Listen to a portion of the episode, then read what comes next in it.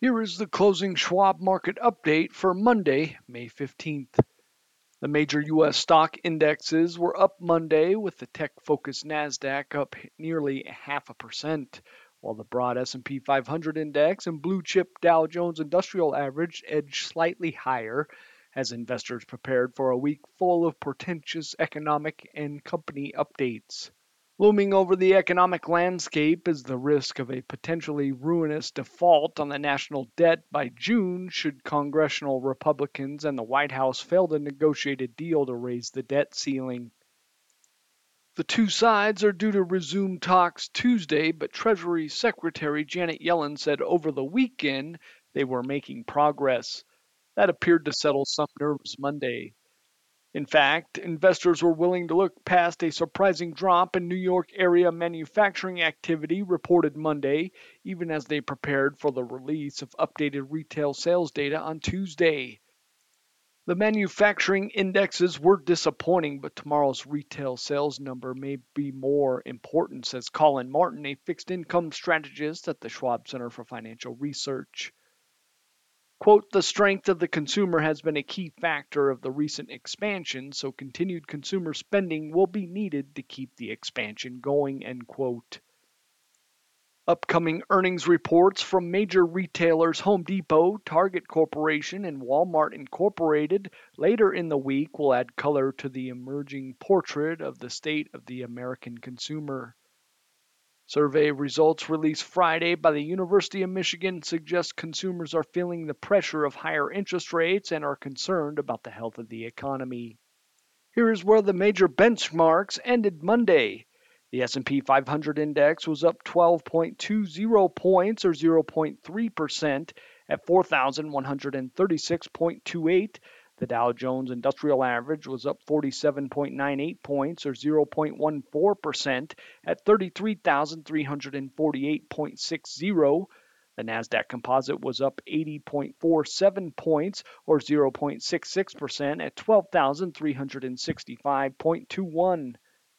The 10-year Treasury yield was up 3 basis points at 3.50%. CBOE's volatility index was up 17 basis points at 17.20. Financial companies were among the leaders Monday with regional lenders Citizens Bank, PacWest Bancorp, Western Alliance, and Zions Bancorporation all bouncing higher after a punishing stretch for the banks last week. The materials and technology sectors were also up while utilities and real estate lagged. The following companies are in the earnings pipeline this week. Home Depot is due to release its results for its last fiscal quarter before the market opens Tuesday. Analysts expect the home improvement chain to report earnings of $3.81 per share, down from $4.09 during the same quarter a year earlier, according to Zacks Investment Research.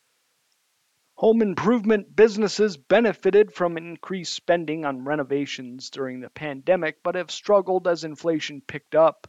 Home Depot shares were down about 0.9% Monday.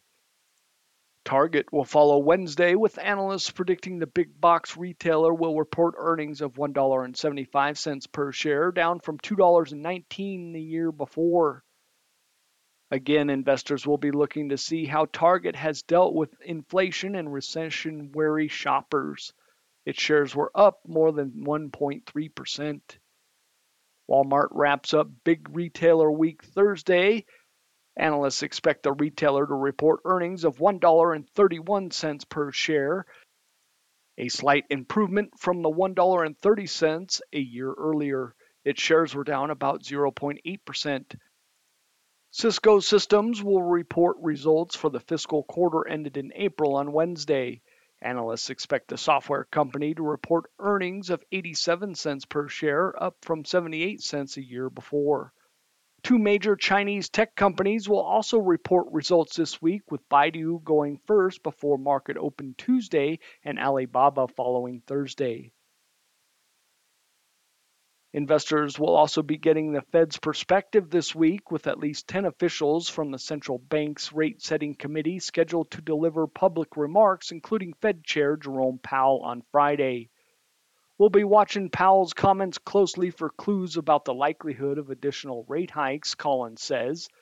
Quote, the statement from the last Federal Open Market Committee meeting stopped short of making a pause in rate hikes explicit, while some officials are suggesting more hikes are needed. The market sees a 75% probability of the Fed leaving rates unchanged at its meeting in June, according to the CME Fed Watch tool, with the potential for rate cuts later this year. However, with inflation still running significantly above the Fed's long term target of 2%, a pause at the current level might be more likely. As far as how the market might fare after rates settle at their peak for the current cycle, check out historical analysis from Schwab's chief investment strategist Liz Ann Sonders. Spoiler alert, there is no typical outcome.